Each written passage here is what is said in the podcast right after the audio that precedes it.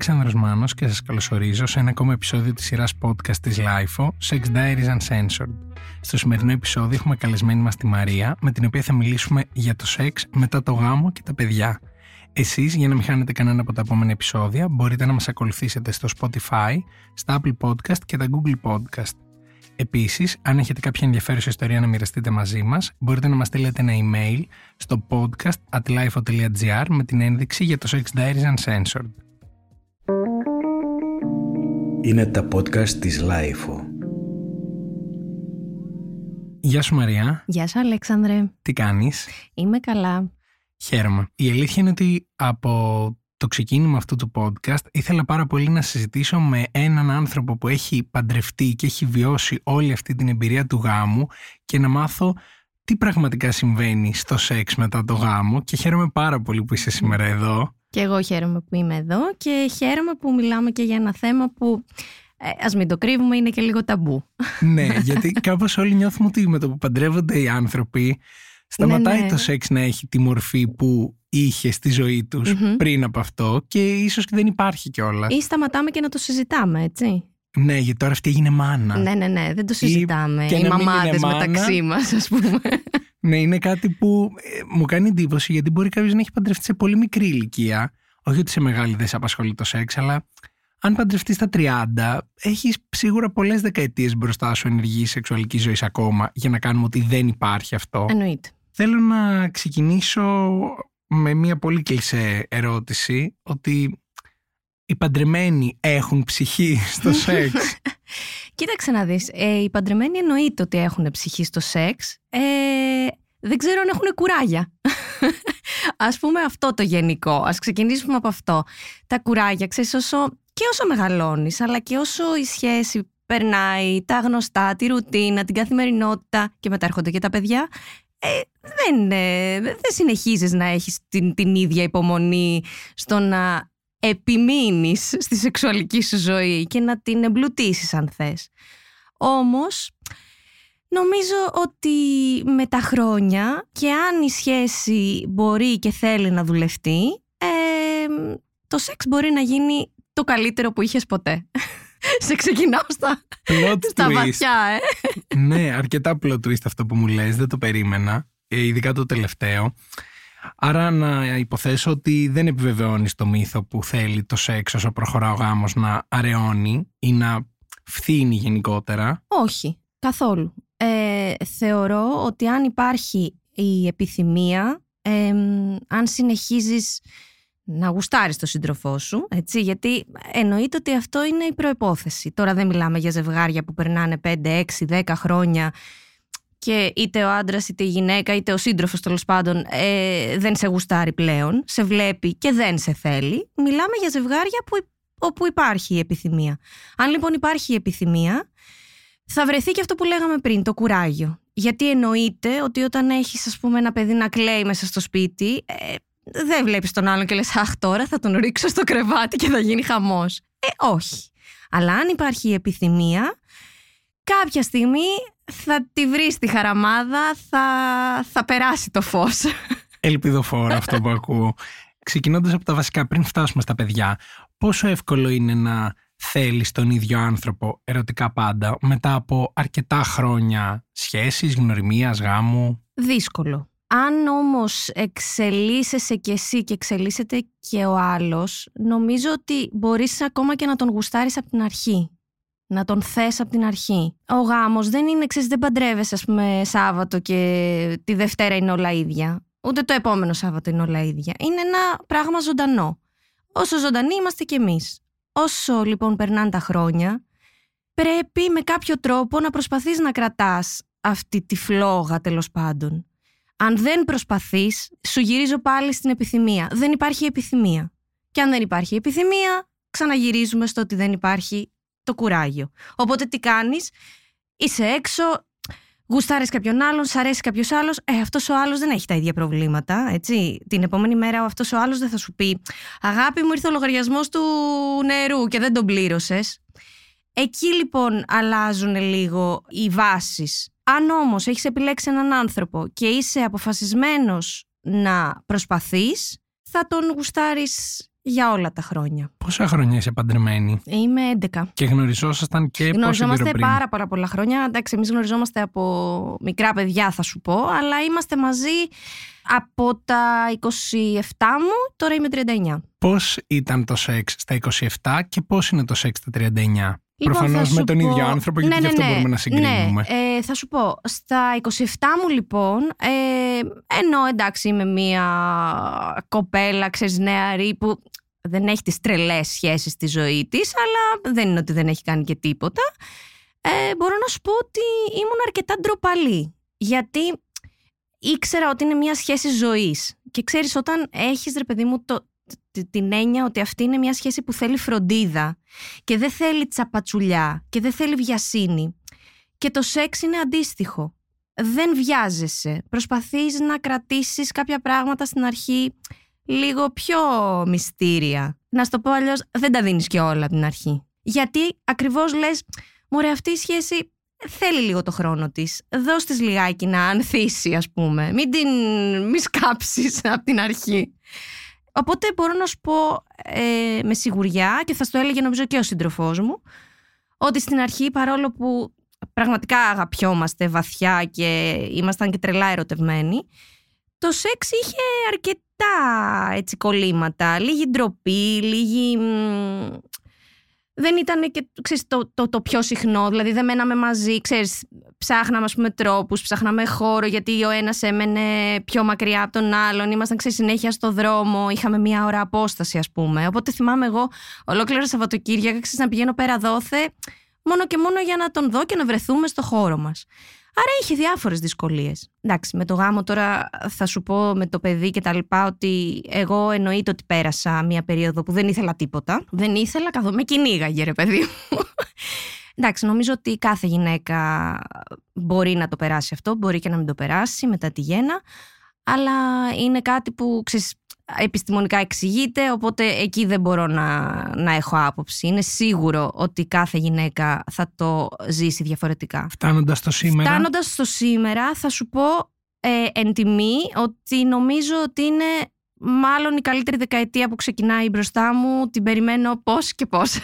Και θα σου πω και γιατί, βέβαια, έτσι. Γιατί είμαι στην ευτυχή θέση να έχω ένα σύντροφο που με θέλει, που μου το δείχνει.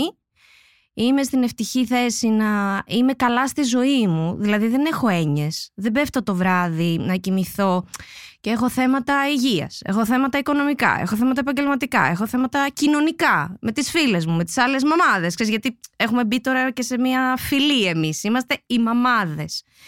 Όταν λοιπόν μια γυναίκα δεν έχει τέτοια θέματα και πέφτει στο κρεβάτι της όσο το δυνατόν πιο χαρούμενη γίνεται, ε, τι άλλο, ρε εσύ, Άλεξ, να λείπει?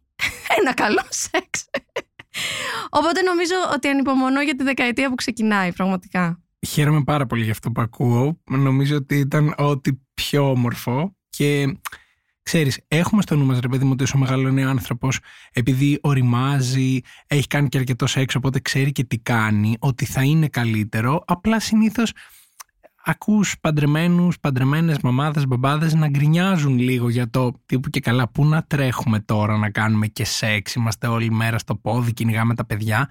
Οπότε όντως δεν περίμενα ούτε αυτή την απάντηση και χαίρομαι πάρα πολύ που το ακούω. Ελπίζω όντως να είναι μια μαγική δεκαετία και το σεξ, ξέρεις, πέρα από σαρκική απόλαυση, νομίζω ότι στο τελείωμα μιας μέρας ή μέσα σε μια μέρα είναι ένα τόσο ωραίο πυροτέχνημα που μπορεί να σε δώσει ενέργεια για όλη την υπόλοιπη μέρα, εβδομάδα, οπότε... Κοίτα, νομίζω ότι είναι πολύ σημαντικό αυτό που λες, να βρει το κάθε ζευγάρι και το γιατί. Γιατί θέλουμε να είμαστε μαζί, γιατί θέλουμε να κάνουμε σεξ. Ξέρω πάρα Πάρα πολλούς ανθρώπους, όπως λες, που στο τέλος της ημέρας, ας πούμε, το θεωρούν αυτό μια ξεκούραση. Το θεωρούν μια... ότι φεύγουν από τα προβλήματα. Αν το βρει το ζευγάρι μεταξύ του, αν, αν έχει αυτό που λέμε τη μαγική επικοινωνία, το εγώ αυτή τη στιγμή δεν θέλω, γιατί είμαι στεναχωρημένη με το τάδε θέμα. Αν λοιπόν ξεκινήσεις να το συζητάς, σίγουρα κάποια στιγμή θα βρεθεί και... Ξέρεις, αυτό το, το κλικ, ρε παιδί μου, θα γίνει αυτό το κλικ και θα ξεπεραστούν θέματα.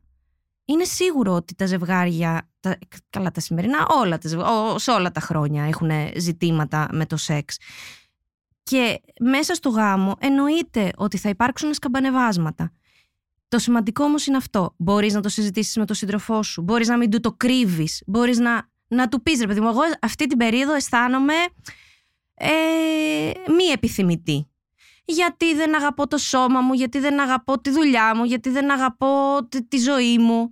Αν το συζητήσεις και αν ο σύντροφός σου έχει αυτό που λέγαμε πριν, την επιθυμία, ε, δεν υπάρχει περίπτωση να μην το βρείτε. Γι' αυτό τον επέλεξες, γι' αυτό είστε μαζί. Αλλιώς πάμε για άλλα. Πριν πάμε για άλλα, θέλω να κάνουμε ένα χρονικό διαχωρισμό στις φάσεις της σεξουαλικής ζωής όπως την έχεις ζήσει εσύ. Και θα ξεκινούσαμε την περίοδο του σεξ πριν το παιδί. Προφανώς μέσα στο γάμο ή πηγαίνοντας για το γάμο. Πώς ήταν εκείνη η περίοδος? Κοίταξε να δεις, αυτή η περίοδος είναι μια περίοδος χάριτος. Έτσι είναι, είναι ένας μήνας του μέλιτος πριν την καταιγίδα, ας πούμε. Γιατί φτιάχνεις τη ζωή σου, έχεις όνειρα, είσαι ενθουσιασμένος. Τώρα μιλάμε για μια ιδανική συνθήκη, έτσι. Δεν μιλάμε τώρα για μια συνθήκη όπου παντρεύομαι, αλλά δεν είμαι και σίγουρη για το τι έκανα. Τώρα μιλάμε για μια συνθήκη όπου υπάρχει μια πραγματική αγάπη και μια πραγματική συντροφικότητα. Εκεί λοιπόν έχεις μια πολύ ωραία περίοδο να ανακαλύψεις πραγματικά τι είναι αυτό που σ' αρέσει να κάνεις. Τι βρίσκεται με τα ταξίδια, τι βρίσκεται να πηγαίνετε διήμερα για να αλλάζετε και λίγο το, το σκηνικό, τι βρίσκεται με το να φτιάχνετε συνέχεια το σπίτι σας. Εμείς, ας πούμε, το έχουμε αυτό. Εμείς κάθε εξάμηνο αλλάζουμε κάτι στο σπίτι. Γιατί? Για να μην βαριόμαστε. Αλλάζουμε κάτι στην κρεβατοκάμαρα. Αλλάζουμε χρώματα στους τοίχους. Είναι δεδομένο ότι κάποια στιγμή θα αρχίσεις να βαριέσαι. Αυτό λοιπόν, στην περίοδο πριν το παιδί, μπορείς να αρχίσεις να βάζεις, ρε παιδί μου, ένα, ένα μοτίβο, κάποια στοιχεία. Βρίσκεις κάποια πράγματα που θα είναι κλειδιά για το μετέπειτα. Γιατί το μετέπειτα είναι πολύ δύσκολο. Στο ενδιάμεσο χρονικό διάστημα υπήρχε στη σκέψη το να κάνουμε και σεξ γιατί θέλουμε ένα παιδί? Το παιδί έγινε, στη δική μας περίπτωση, εντελώς προγραμματισμένα. Δηλαδή είπαμε τώρα ξεκινάμε. Γιατί εντάξει, ήμασταν δύο άνθρωποι συνειδητοποιημένοι, θεωρώ, ήμασταν σε μια ηλικία που είπαμε εξής, είμαστε αρκετά νέοι που θέλουμε να είμαστε νέοι γονείς, οπότε ναι, είπαμε ότι τώρα ε, ξεκινάμε να προσπαθούμε, τέλος πάντων αυτό που λέμε, το, να προσπαθούμε να γίνουμε γονείς. Και από τη στιγμή που ξεκινάει αυτή η προσπάθεια, αλλάζει κάτι στο σεξ? Δηλαδή, όταν έχεις τον νου σου, δεν το κάνω μόνο για απόλαυση, το κάνω ίσως και για ένα παιδί. Ε, νομίζω ότι σε, στη δική μας περίπτωση ήταν και απελευθερωτικό. Γιατί όπως καταλαβαίνεις δεν υπήρχε το άγχος της αντισύλληψης. Εντάξει, τώρα μέσα στο, μέσα στο ζευγάρι θεωρητικά δεν υπάρχει, ξέρεις, αυτό που λέμε, τα προβλήματα, τα ζητήματα, το να ανησυχείς, ας πούμε, για μεταδιδόμενα νοσήματα κλπ. Βεβαίως πρέπει να σου πω ότι πριν κάνουμε το παιδί, κάναμε εξετάσεις. Επειδή εγώ είμαι και λίγο φρικ με αυτά και θέλω να είμαι σωστή, τέλος πάντων, απέναντι στα θέματα της υγείας. Πριν ξεκινήσουμε λοιπόν να προσπαθούμε και να κάνουμε, τέλος πάντων, σεξ και για αυτό το λόγο, κάναμε κάποιες εξετάσεις απαραίτητες, τις οποίες τις συμβουλεύω σε κάθε ζευγάρι, αν με ρωτάνε. Και ναι, νομίζω θα σου έλεγα ότι ήταν πολύ απελευθερωτικό. Γιατί καταρχάς δεν έχεις αυτό, δεν έχεις, ξέρεις, το φόβο αυτό, το πω πω και τώρα αν γίνει ένα τύχημα, ας πούμε. Μα αυτό θέλεις, να γίνει το ευτύχημα. Και στον πόσο καιρό έγινε το ευτύχημα? Πολύ γρήγορα, ευτυχώς. Ήμασταν από τους τυχερούς, δεν μπορώ να, να πω, ήμασταν από τους τυχερούς. Νομίζω ότι ήταν και λίγο, ξέρεις, αυτό που λένε η ψυχολογία, ήταν η διάθεση. Εντάξει, ήμασταν καλά στην υγεία μας, δηλαδή δεν είχαμε κάποια ζητήματα, το οποίο το εύχομαι σε όλους. Φυσικά δεν είναι πάντα εφικτό. Οπότε μένεις έγκυος, ναι. Και τότε πώς αρχίζεις να αντιλαμβάνεσαι το σεξ? Πολύ δύσκολα. Πολύ δύσκολα. Ε, στα πλαίσια αυτού που σου είπαμε, το, το ότι είμαι φρικ με αυτά τα ζητήματα, είχα πάρα πολλά ερωτήματα. Πολλά. Δηλαδή, τα βιβλία που υπάρχουν για την εγκυμοσύνη δεν ήταν αρκετά για να μου απαντήσουν ούτε τα μισά μου ερωτήματα, ας πούμε. Κατά πόσο κάνω κακό, όχι στο παιδί, ρε παιδί μου, αλλά στο σώμα μου. Κατά πόσο το σώμα μου μπορεί να αντέξει μια ένταση. Τι ένταση μπορεί να αντέξει το σώμα μου, τι συχνότητα μπορεί να αντέξει. Ήμουνα πολύ προβληματισμένη σε αυτό το κομμάτι. Γι' αυτό και το πήγαμε πάρα πολύ ήρεμα. Δηλαδή, το πήγαμε, ρε παιδί μου, ξέρεις, η συχνότητα άλλαξε εννοείται. Και άλλαξε Και αυτό που λέμε, η ένταση, ας πούμε. Ήμασταν πάρα πολύ πιο τρυφεροί απέναντι ο ένας στον άλλον. Γιατί ξέραμε ότι υπάρχει τέλος πάντων και μια άλλη ψυχή τριγύρω. Πρέπει επίσης να σου πω ότι στο, στην τελευταία εβδομάδα πριν γεννήσω, εκεί πια εντάξει, είπα, θα γίνει, θα γίνει, θα γίνει το σεξ που λέμε. Α, εκεί... εκεί έγινε το σεξ. Πρέπει να σου πω ότι μάλλον και γι' αυτό έσπασα και τα νερά, γιατί πήγα την Σε, μέσα σε είκοσι τέσσερις ώρες με σπασμένα νερά στο μευτήριο και μου είπε βεβαίως ο γυναικολόγος, μου λέει, «Μαράκι, κάτι έκανες εσύ εδώ για να μου ήρθες με σπασμένα νερά». Τι να σου πω, γιατρέ, δεν έχω εικόνα, δεν ναι, έχω ναι. κάνει κάτι εγώ. Δεν είναι αυτό. Ε. Στο διάστημα που ε, ήσουν έγκυος, ξέρεις, συνήθως εκεί ξεκινάνε κάποιες φορές και θέματα του στυλ. Ε, μπορεί η γυναίκα να νιώθει ότι δεν είναι τόσο επιθυμητή στο σύζυγό της, μπορεί το αντίστροφο να νιώθει ο σύζυγος ότι η γυναίκα έχει λίγο παραμελήσει τις υποχρεώσεις, γελάω ναι, αυτή ναι, τη ναι, λέξη, ναι, ναι, ναι. τα καθήκοντα, τα συζυγικά. Ναι. Στην περίπτωση σου αυτό πώς το αντιμετώπισες? Ε, εντάξει, βίωσες κάτι αντίστοιχο? Πρέ, πρέπει, να πω, πρέπει να ομολογήσω ότι σε αυτό το κομμάτι είμαι ιδιαίτερα τυχερή. Γιατί ήταν ένας άνθρωπος ο οποίος ήταν τρομερά υποστηρικτικός. Ε, όχι, δεν πίεσε ποτέ τίποτα, αλλά πόσο μάλλον, ας πούμε, μου έλεγε και πόσο πιο όμορφη έχω γίνει, ας πούμε. Κοίταξε, ένα θέμα το οποίο και εγώ δεν έχω καταφέρει να το, να το καταλάβω, γιατί μάλλον δεν, δεν ρωτάω πολύ, αλλά επειδή το έχω συζητήσει και με φίλους μου, άντρες κλπ. Έχω καταλάβει ότι μια γυναίκα έγκυος πολλές φορές είναι και έτσι λίγο πιο σεξι. Δεν ξέρω γιατί, δεν ξέρω τι τους ξυπνάει. Αλλά θέλω να σου πω ότι τέτοιο θέμα δεν αντιμετώπισα. Ε, μη σου πω ότι νομίζω ότι μάλλον με κοίταγε και λίγο πιο... Δεν ξέρω. Πιο ζεστά. Πιο, ναι, ναι, σαν ξέρω λούκουμο. Δεν ξέρω. Και σου λέω, το έχω συζητήσει και με άλλους ανθρώπους που λένε ότι η εικόνα μιας εγγύου μπορεί να είναι και σεξι. Δεν, δεν έχω σχόλιο πάνω σε αυτό, γιατί δεν έχω ρωτήσει παραπάνω πράγματα. Αντίθετα με φίλες σου που μπορεί να έχουν περάσει από φάση εγκυμοσύνης, αυτές πώς έχεις δει να αντιμετωπίζουν το σεξ? Γιατί έχω ακούσει, ας πούμε, ότι δεν έχω αντοχές, το σώμα μου, εντάξει, είναι, έχω βαρύνει, ναι. δεν μπορώ να κουνηθώ, αυτό, δυσκολεύομαι. Νομίζω, νομίζω ότι το πιο συχνό, η πιο συχνή συζήτηση, νομίζω, ήταν πάνω σε αυτό, στο ότι η αλήθεια είναι ότι έχεις μια δυσκολία στην κίνηση, έτσι. Έχεις μια δυσκολία, εδώ πολλές φορές δεν μπορείς να κοιμηθείς το βράδυ, δεν μπορείς να βρεις μια θέση στο να κοιμηθείς. Πόσο μάλλον να ταιριάξει το σώμα σου με, με τους συντρόφους σου και να έχεις και μία τέλος πάντων δραστηριότητα. Ναι, νομίζω ότι αυτό, είναι το, α, αυτό έχουμε συζητήσει πιο πολύ. Το θέμα της, ε, της δραστηριότητας, δηλαδή, είναι πολύ δύσκολο. Από ένα σημείο και μετά σκέψω ότι είναι ακόμα πιο δύσκολο μέχρι και να περπατήσεις, ας πούμε. Νιώθεις από παντού μια πίεση. Νομίζω ότι είναι κάτι που, ξέρεις, κάθε ζευγάρι θα το βρει στη... Στην πορεία, ρε παιδί μου, θα βολευτεί που λέμε. Πώς βολεύεσαι τον πρώτο καιρό που συγκατοικείς με κάποιον στον ύπνο και λες, τώρα δεν με βολεύει και πολύ αυτό που κάνουμε, ας αλλάξουμε λίγο θέση, ας αλλάξουμε πλευρά. Έτσι νομίζω το βρίσκεις αυτό. Και φτάνουμε στο σεξ μετά το παιδί, με τη, μετά τη γέννηση του παιδιού. Εκεί τι γίνεται? Ε, εκεί γίνονται πολύ δύσκολα πράγματα. Πολύ δύσκολα πράγματα. Ε, καταρχάς το σώμα μας, το σώμα της γυναίκας αλλάζει τελείως. Περνάει από ένα πολύ μεγάλο σοκ. Είτε ψυχολογικά το πάρεις, είτε καθαρά ορμονικά. Είναι πολύ δύσκολο. Περνάς δηλαδή μια φάση, θα σου έλεγα, εξαμήνου, οχταμήνου, που εκεί καταλαβαίνεις ότι έχεις λίγο επιστρέψει στην... στην πραγματικότητα, στην, στην κανονική ροή, ρε παιδί μου, του, του σώματός σου.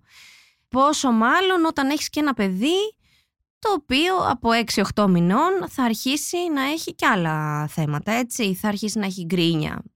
Δεν σου μιλάω για το νεογέννητο. Τώρα αυτό το βγάζουμε τελείως. Αυτό δηλαδή νομίζω ότι είναι μία, μία γυναίκα στις πόσες να έχει αντοχή με το που γεννήσει, μετά από, ξέρεις, από λίγο καιρό...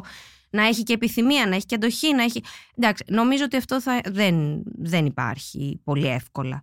Στο εξάμηνο, οχτάμηνο, ναι, θα σου πω ότι εκεί επιστρέφεις λίγο, ρε παιδί μου, στην κανονική ζωή σου, έτσι, το σώμα σου. Αρχίζει λίγο μαζεύει, αρχίζει λίγο ε, έχεις πάλι τέλος πάντων τα γυναικολογικά σου έτσι όπως τα είχες. Και πλέον αρχίζει και η επιθυμία και γίνεται ε, πιο συχνή, ας πούμε, και πιο φυσιολογική, πιο, πιο, όπως ήτανε.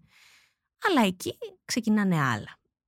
Είμαι όλος αυτιά. Αχ, άστα. Εκεί, κοίταξε να δεις τώρα, εκεί μπορεί να έχεις έναν άντρα ο οποίος, ρε παιδί μου, δεν τον νοιάζει που το παιδί γκρινιάζει γιατί βγάζει δόντι. Ε, τώρα εκείνος σε θέλει. Ε, ναι, αλλά η μανούλα, η μανούλα δεν μπορεί. Δηλαδή εγώ έχω υπάρξει σε τέτοιες βραδιές που μου χτυπάει τον ώμο και του λέω είσαι τρελός, το παιδί έχει ας πούμε μέσα πυρετό και εσύ θέλεις τώρα γλυκές. Ε, δηλαδή εκεί έχω βάλει, ξέρεις, ένα, ένα όριο, ρε παιδί μου. Είναι αυτό που σου έλεγα, ότι όταν δεν είσαι καλά, έχεις μια έννοια, ρε παιδί μου. Δεν είναι τόσο εύκολο να αφαιθείς και να πεις, εντάξει μωρέ τώρα, ας το ξέχασε το αυτό, πάμε λίγο να το ζήσουμε. Ε, τι να ζήσουμε τώρα. Εγώ είχα την έννοια, μη μου ξυπνήσει το παιδί, γιατί είχε πυρετό, γιατί πόναγε, γιατί, γιατί, γιατί. Ο σύντροφός μου δεν το είχε τόσο. Ήταν πιο ήρεμος, πιο cool. Σου λέει, οκ, okay, ρε παιδί μου, άμα ξυπνήσει, ξύπνησε. Είναι στον κάθε άνθρωπο προφανώς. Ε, εγώ την πέρασα έτσι αυτή την περίοδο. Δεν ήμουνα πολύ cool. Και πώς άρχισε αυτό να αλλάζει, τύπου συνήθισες ότι το παιδί ανά κάποια διαστήματα θα έχει πυρετό ή θα κλαίει ή θα βγάζει δόντι, ή συνειδητοποίησες ότι ό,τι και να κάνεις αυτό δεν θα αλλάξει, οπότε ας απολαύσω και λίγο, ναι, ένα βράδυ, νομίζω, με τον άντρα μου. Νομίζω ότι το βρήκαμε κάπου στη μέση. Δηλαδή, κάποιες φορές είπαμε, Ε, εντάξει, τώρα η Μαρία δεν είναι στα καλά της, ας πούμε, έχει το θέμα της, άστινα να το έχει, να το ζήσει το δράμα. Και άλλες είπαμε, όχι ρε παιδί μου, ξέρεις, πάμε λίγο να ξαναζωντανέψουμε, ας πούμε, την κατάσταση. Ε, και βέβαια μεγαλώνοντας το παιδί, αλλάζει και τελείως, έτσι, δηλαδή κοιμάται καλύτερα, ε, μπορεί να το κρατήσει κάποιος. Μπορεί να το κρατήσει ένας παππούς, μια γιαγιά. Μπορεί να φύγει σε ένα διήμερο. Δηλαδή, όταν ένα παιδί είναι ενός, δύο, τριών ετών, μπορείς να φύγεις και με τον σύντροφό σου ένα διήμερο, ένα τριήμερο. Οπότε ξέρεις να, να σβήσει τελείως αυτό που λέγαμε. Να σβήσει τελείως η έννοια, ο προβληματισμός. Παίρνεις ένα τηλέφωνο, είστε καλά. Ναι, είμαστε καλά. Πέσατε για ύπνο, πέσαμε. Κλείνεις το τηλέφωνο. Κλείνεις το τηλέφωνο. Έχεις σε αυτόν τον άνθρωπο που έχεις αφήσει το παιδί εμπιστοσύνη. Οπότε ξέρεις. Σβήνει τελείως, ρε παιδί μου, αυτό που λέμε η, η ρουτίνα, η, η στεγνή πραγματικότητα. Με αυτό που μου είπες μόλις, με πας σε μια ερώτηση που είχα στο μυαλό μου να σου την απευθύνω πιο κάτω, αλλά είναι πολύ καλή ώρα αυτή. Ήθελα να σε ρωτήσω ποιο είναι το πιο ακραίο εντός εισαγωγικών πράγμα που έχεις κάνει για να καταφέρεις να κάνεις σεξ. Τύπου να πεις στη φίλη σου, έλα κράτα το, πάρ' το, πήγαινε στις κούλες, ναι. Θέλω να πάω ε, να περάσω καλά. Λοιπόν, καλά, σίγουρα έχουμε πει παππού, γιαγιά, δεν το συζητάμε. Έχουμε και την, έχουμε και την τύχη να είναι και πολύ κοντά μας, όπου πρέπει να σου πω ότι, γι' αυτό σου λέω ότι τώρα αρχίζει αυτή η δεκαετία η πολύ καλή, γιατί τώρα που το παιδί είναι και μεγάλο και καταλαβαίνει, μπορώ να σου πω ότι έχει γυρίσει και από μόνος του και μας έχει πει, ε ναι εντάξει μωρέ, ξέρω εγώ θα πάω στον παππού και στη γιαγιά και εσείς θα κάτσετε να πιείτε το κρασί σας και να περάσετε καλά. Δηλαδή έχει υποθεί και αυτό από το γιο μου, το οποίο το βρίσκω υπέροχο αν με ρωτάς, γιατί θεωρώ ότι ναι, βεβαίως ένα παιδί πρέπει να ξέρει ότι οι γονείς του ε, έχουν, έχουν και, και προσωπική, ας πούμε, ζωή, ναι. Ναι, νομίζω, λοιπόν, αυτό νομίζω ότι ήταν το πιο ακραίο. Νομίζω ότι της το έδωσα της μαμάς μου. Πώς, πώς δίνεις, ρε παιδί μου, τα, τα, ε, και ειδικά τώρα με τον κορονοϊό που το δίνεις από μακριά, τα δύο μέτρα, ξέρεις, τη σακούλα. Νομίζω ότι το έδωσα έτσι το παιδί. Της λέω, κράτα το δύο ώρες. Και θα γυρίσω να το πάρω. Και της το άφησα, ας πούμε, ναι. Ε, και δεν πρόλαβα να της πω αν έχει φάει. Τον γύρισα από μια βόλτα, της λέω, έλα κράτα τον, δυο ορίτσες και θα σου σε πάρω τηλέφωνο ότι έρχομαι να τον πάρω, ας πούμε. Αυτό, ναι, νομίζω αυτό. Και ήταν πάλι να τον άφησα σαν μια σακούλα ψώνια, το δηλώνω. Και να φανταστώ αυτό το δύο ώρο ήταν κάτι σαν μήνας του μέλιτος ξανά. Ξέρεις τι, νομίζω, νομίζω ότι ήταν κάτι πολύ φυσιολογικό, ρε συ Αλέξανδρε. Ξέρεις, δεν υπάρχουν πια τόσο μεγάλες εκπλήξεις μέσα στο γάμο. Γιατί, ξέρεις, το πιο, το πιο ειδονικό, ας πούμε, το πιο, το πιο σοκαριστικό, το έχεις ζήσει. Η αλήθεια είναι ότι η στιγμή που κάνεις το παιδί, έτσι, και έχεις αυτή την απελευθέρωση που λέγαμε, Ε, τι να λέμε τώρα, δεν υπάρχει νομίζω μεγαλύτερη ας πούμε στιγμή δημιουργίας. Ε, δεν υπάρχει στη, στη σεξουαλική ζωή. Οπότε θέλω να σου πω ότι δεν είναι το πόσο εκπληκτικό ήτανε, αλλά το πόσο ξέρεις, το πόσο ωραία αισθάνεσαι ότι ναι ρε παιδί μου, έχουμε το χρόνο μας, αυτό. Κερδίζουμε με, με μικρές νίκες και μικρούς αγώνες το χρόνο μας. Τέλεια. Το ένιωσα να ξέρεις, ένιωσα την περιγραφή σου απόλυτα. Ήθελα να σε ρωτήσω, μιας και έχουμε φτάσει στο κομμάτι παιδιού, πώς επηρεάζει πρακτικά ένα παιδί στο σπίτι το σεξ που κάνει το ζευγάρι? Δηλαδή πέρα από το να κλάψει ή να ξυπνήσει το βράδυ ή να περιμένεις να κοιμηθεί, ενώ μπορεί να θέλεις να πας νωρίτερα εσύ, ναι, να κάνεις τα δικά σου. Ε, Πώς επηρεάζεται πρακτικά η σεξουαλική ζωή του ζευγαριού? Θα σου πω, επηρεάζεται σίγουρα χωροταξικά. Έτσι, δηλαδή όταν ένα, από τη στιγμή που ένα παιδί ε, κινείται μέσα στο σπίτι ελεύθερο, δηλαδή δεν είναι στο καροτσάκι ή στην κούνια, εννοείται ότι ο σύντροφός σου δεν μπορεί να, σε, να αρχίσει να σε χουφτώνει μέσα στην κουζίνα και το παιδί ας πούμε να μπει μέσα και λέει «Θέλω νερό». Καταλαβαίνεις ότι είναι λίγο δύσκολο. Ε, αυτό το έχουμε ζήσει. Και ειδικά τώρα που είναι και μεγάλος, γιατί ξέρεις τώρα μπορεί ας πούμε να είναι μέσα στο γραφείο του, να διαβάζει, να είναι στον υπολογιστή, που μπορεί να μην τον κουνήσει, Αλέξανδρε βόμβα να πέσει, μπορεί να μην κουνηθεί, αλλά άμα ακούσει τη μαμά να γελάει ας πούμε, θα έρθει μέσα να πει «Τι γίνεται εδώ, τι κάνετε?» Ξέρεις, εντάξει, έχουμε μπει σε αυτή τη φάση τώρα. Πρέπει να είμαστε προσεκτικοί σε αυτό το κομμάτι. Ε, έχει τύχει πολλές φορές, ας πούμε, μέχρι, μέχρι και ο σύντροφός μου να μου πήρε «Εσύ μη με χουφτώνεις, ξέρω εγώ, μες στο διάδρομο, ή θα μας δει το παιδί». Ε, θέλει λίγο, θέλει λίγο μέτρο, ξέρεις, ως προς αυτά που μπορεί να διαχειριστεί ένα παιδί. Δηλαδή, προφανώς και θα τον φιλήσω, προφανώς και θα τον αγκαλιάσω, προφανώς και θα κάτσω, ας πούμε, στον καναπέ, μπορεί επάνω του, αλλά μέχρι ένα σημείο. Από ένα σημείο και μετά δεν μπορεί να το διαχειριστεί ένα παιδί, δεν μπορεί να καταλάβει γιατί εσύ τώρα θα πας να τον χουφτώσεις. Ε, είναι προφανές. Οπότε, ξέρεις, νομίζω ότι το κάθε ζευγάρι ε, βρίσκει, ναι, βρίσκει το, τον κώδικά του, ρε παιδί μου. Βρίσκει τον κώδικά του. Αλλά αυτό, νομ, νομίζω ότι είναι αυτό το, το μεγαλύτερο ζήτημα τώρα που είναι πιο μεγάλος ειδικά. Αυτό που σου λέω, το χωροταξικό. Δεν έχει κάτι άλλο. Έτσι, και ότι αντιλαμβάνεται. Α, τι αντιλαμβάνεται, βέβαια. Πράγματα που ε, δεν ε, μπορείς να τον κοροϊδεύσεις. Βέβαια, βέβαια. Έχεις μια ανησυχία ότι μπορεί να ξυπνήσει τη νύχτα, ας πούμε. Το έχεις. Λες τώρα να την κλείσω την πόρτα. Αυτό είναι ένα πολύ μεγάλο ζήτημα, ξέρεις. Την κλείνεις την πόρτα ή δεν την κλείνεις την πόρτα? Γιατί αν την κλείσεις την πόρτα και το παιδί δεν έχει συνηθίσει ότι οι γονείς του κοιμούνται με κλειστή πόρτα, ε, αν ξυπνήσει, είναι ακόμα χειρότερο. Είναι σαν να του λες μπες. Είναι σαν να του λες εδώ πέρα κάτι γίνεται, πρέπει να δεις.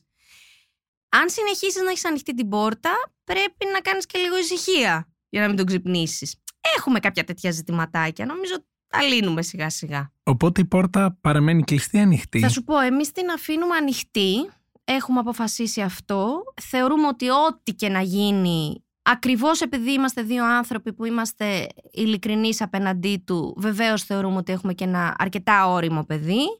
Θεωρούμε ότι ό,τι και να γίνει θα μπορέσουμε να το εξηγήσουμε. Και στην τελική είναι και κάτι το οποίο γίνεται με απέραντη αγάπη. Οπότε, ξέρεις, ό,τι έχει σαν βάση την αγάπη νομίζω ότι πολύ δύσκολα μετατρέπεται σε κάτι άσχημο. Και αργά... Α, αν με ρωτάς αν, αν, ξέρεις, αν το, σκέ... ε, ναι, το σκέφτομαι. Το σκέφτομαι. Αλλά και με την κλειστή πόρτα δεν είμαι καλά. Δεν αισθάνομαι καλά με την κλειστή πόρτα. Το έχουμε δοκιμάσει. Και αργά ή γρήγορα, να υποθέσω, λόγω ηλικίας παιδιού, έρχεται και η ώρα που θα γίνει και η κουβέντα για το σεξ. Όκολα, δεν το συζητάμε. Που προφανώς Άστα, φαντάζομαι ότι. Αυτό ήθελα να πω. Τα νέα παιδιά, έχει τα γίνει, τωρινά ναι, ναι, ναι. νέα. Έχει γίνει. Έχει γίνει. Το συζητάνε ακόμα νωρίτερα. Το συζητάμε. Κοίταξε να δεις τώρα. Ε, το συζητάμε. Παίρνουμε και παράδειγμα εμάς. Δηλαδή, ξέρεις, του λέμε πράγματα για μας, για το πώς έγινε, ξέρεις, για το πώς πάρθηκε τέλος πάντων και η απόφαση να γίνει. Ρωτάει και εκείνος διάφορα. Το ευτυχές είναι ότι έχει συζητήσει αρκετά με τον πατέρα του ε, για την προφύλαξη. Ε, είναι απίστευτο δηλαδή ότι ένα παιδί δέκα χρονών τις προάλλες έβλεπε, ξέρεις, είμαστε στη φάση τώρα που βλέπει διάφορες σειρές ελληνικές, ξέρεις, που είναι κωμωδίες, ας πούμε. Και βλέπει ένα ερωτευμένο ζευγάρι, το οποίο είναι σε ένα χωριό τώρα, ας μιλάω, πέντε κατοίκων, έτσι. Οι ερωτευμένοι αυτοί φιλιούνται τέλος πάντων στην πλατεία του χωριού.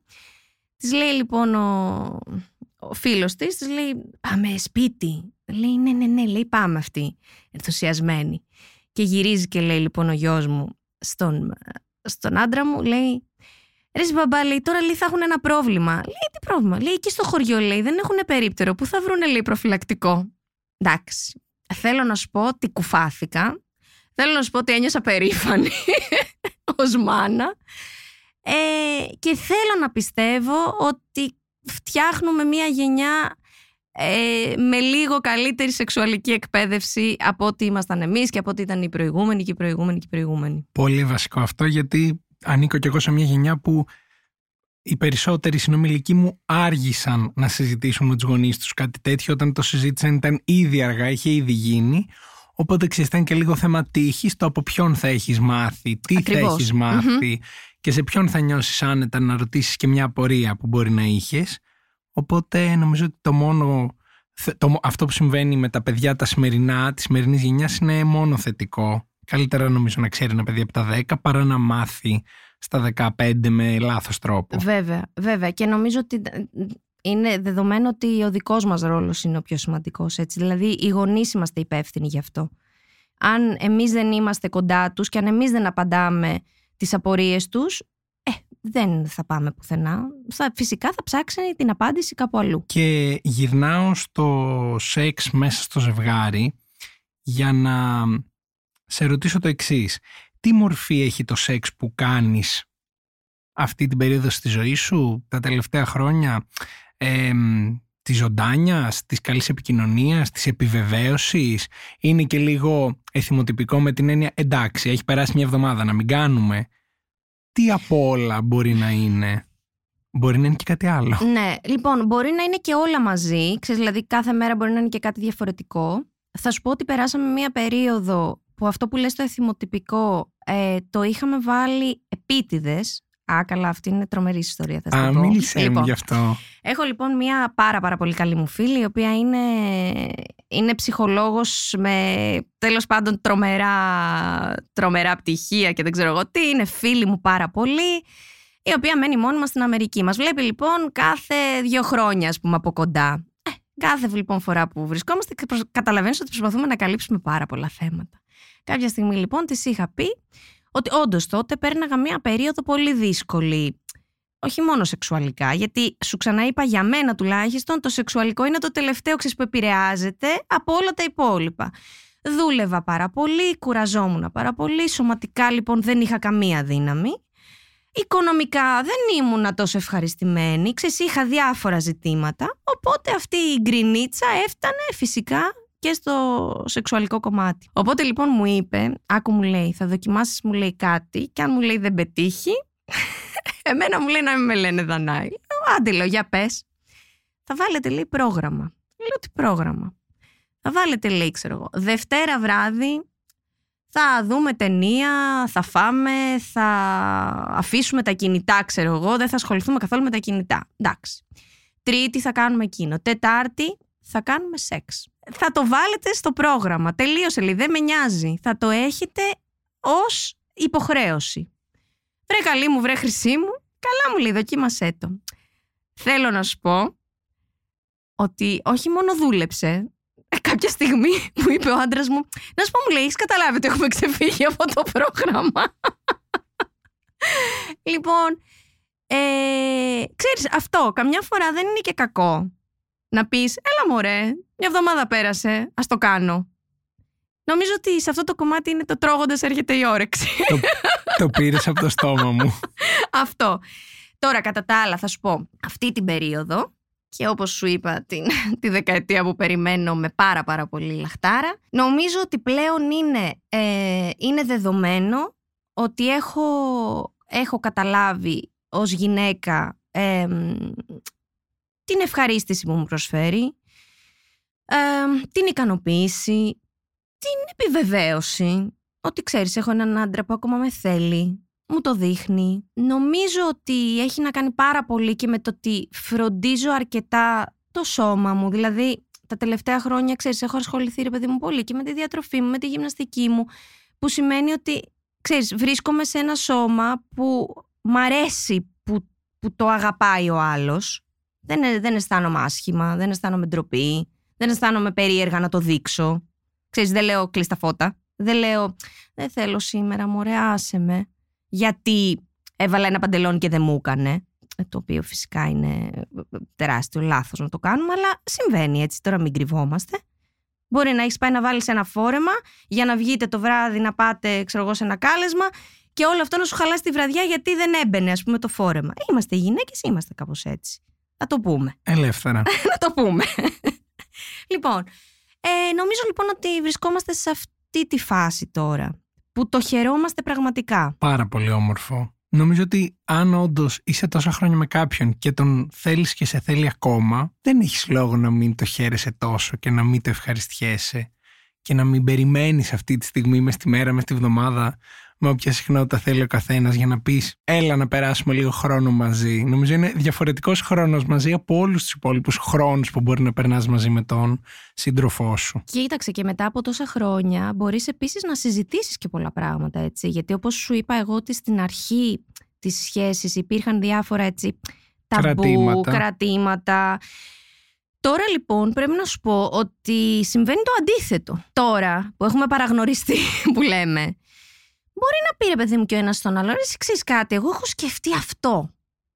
Δηλαδή, τώρα ξέρεις, δεν θα στο πω φαντασίωση για να μην μπούμε σε άλλα κομμάτια που ξέρεις, δεν ξέρω να στα αναλύσω και πολύ. Αλλά, ρε παιδί μου, μπορεί να του πεις, ξέρω εγώ, ρε, εσύ να σου πω κάτι. Εγώ στη ζωή μου δεν έχω δοκιμάσει ποτέ αυτό.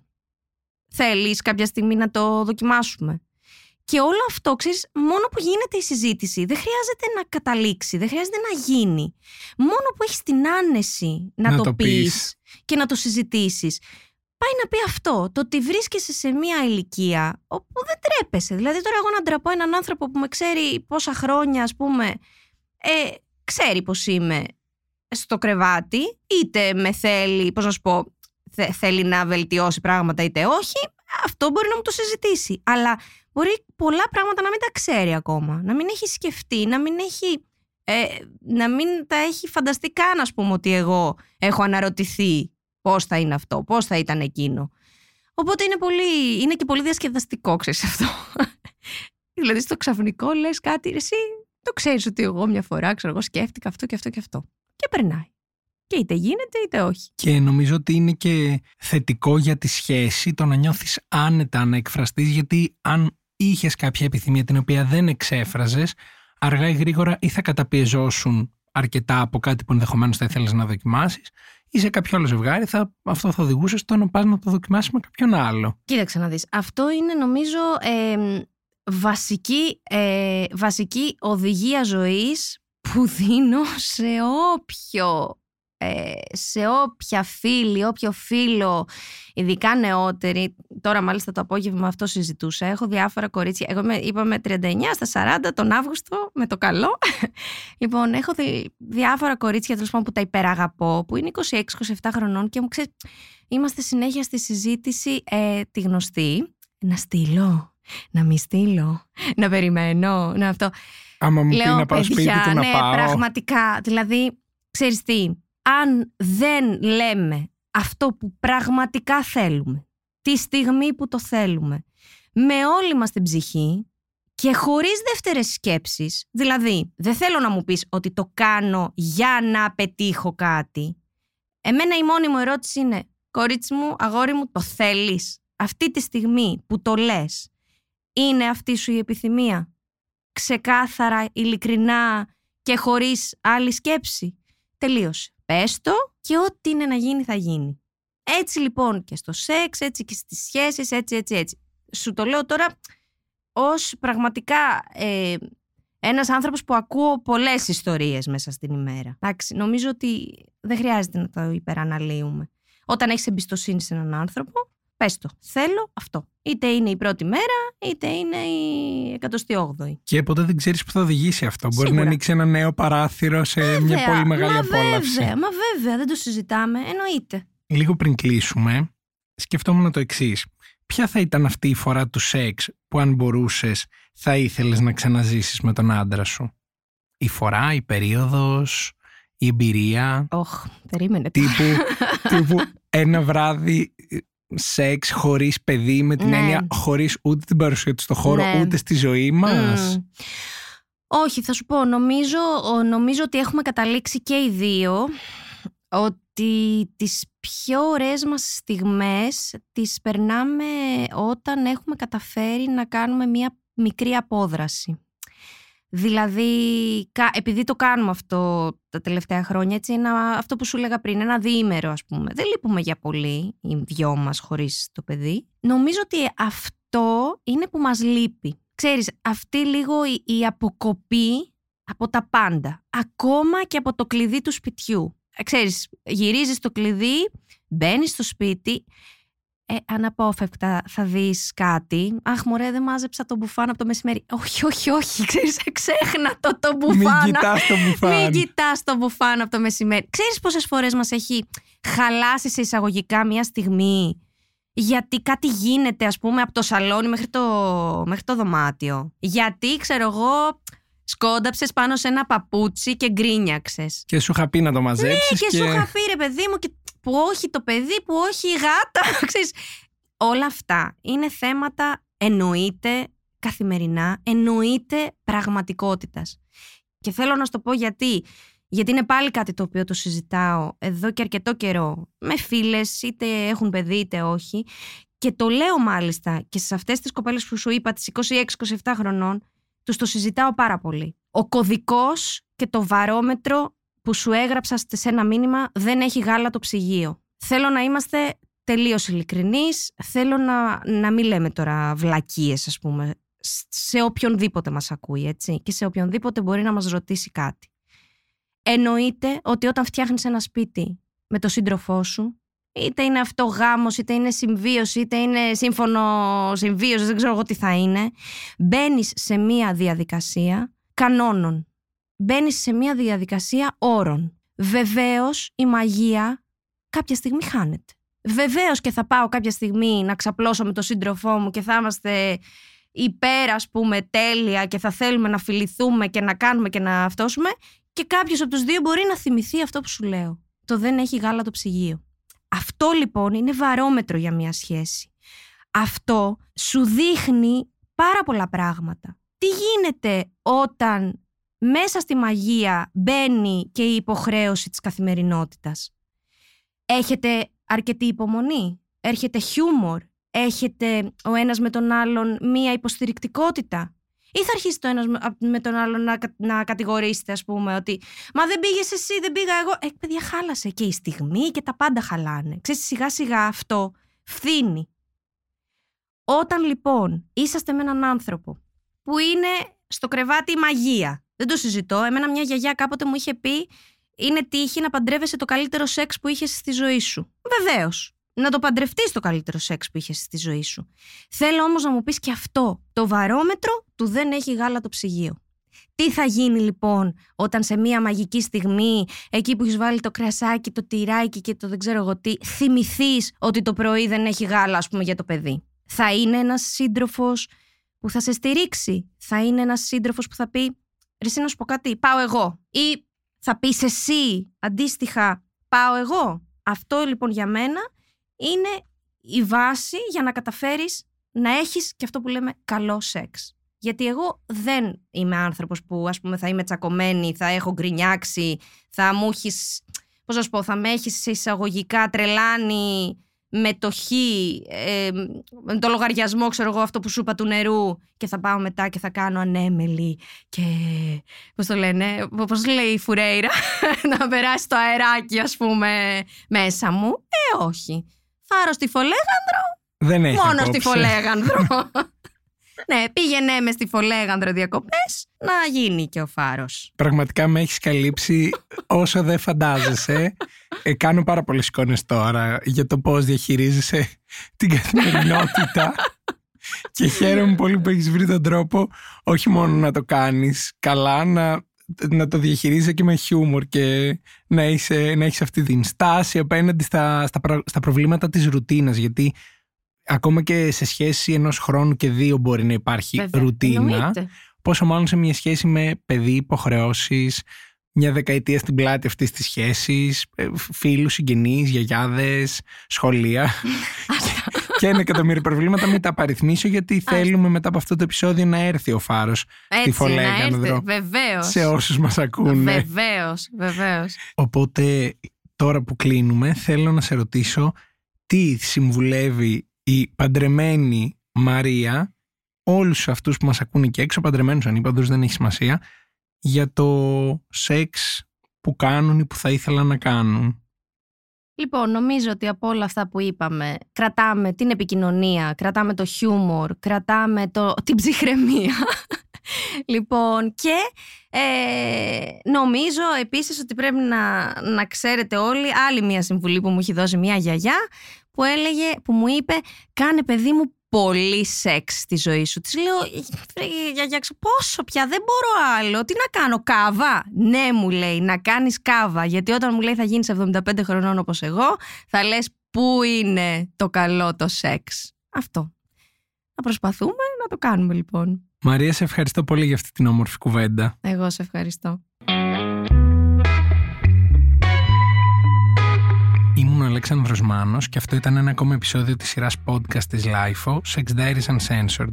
Στο σημερινό επεισόδιο είχαμε καλεσμένη τη Μαρία, με την οποία μιλήσαμε για τους μύθους και τις αλήθειες στο σεξ των παντρεμένων και παντρεμένων με παιδιά ανθρώπων. Οπότε εσείς, για να μην χάνετε κανένα από τα επόμενα επεισόδια, μπορείτε να μας ακολουθήσετε στο Spotify, στα Apple Podcast και τα Google Podcast. Και αν έχετε κάποια ενδιαφέρουσα ιστορία να μοιραστείτε μαζί μας, μπορείτε να μας στείλετε ένα email στο podcast at lifo dot g r με την ένδειξη για το Sex Diaries Uncensored, ώστε να έρθετε από κοντά και να συζητήσουμε μαζί.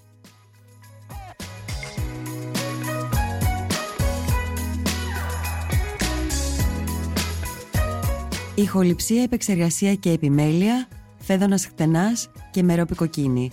Ήταν μια παραγωγή της λάιφο.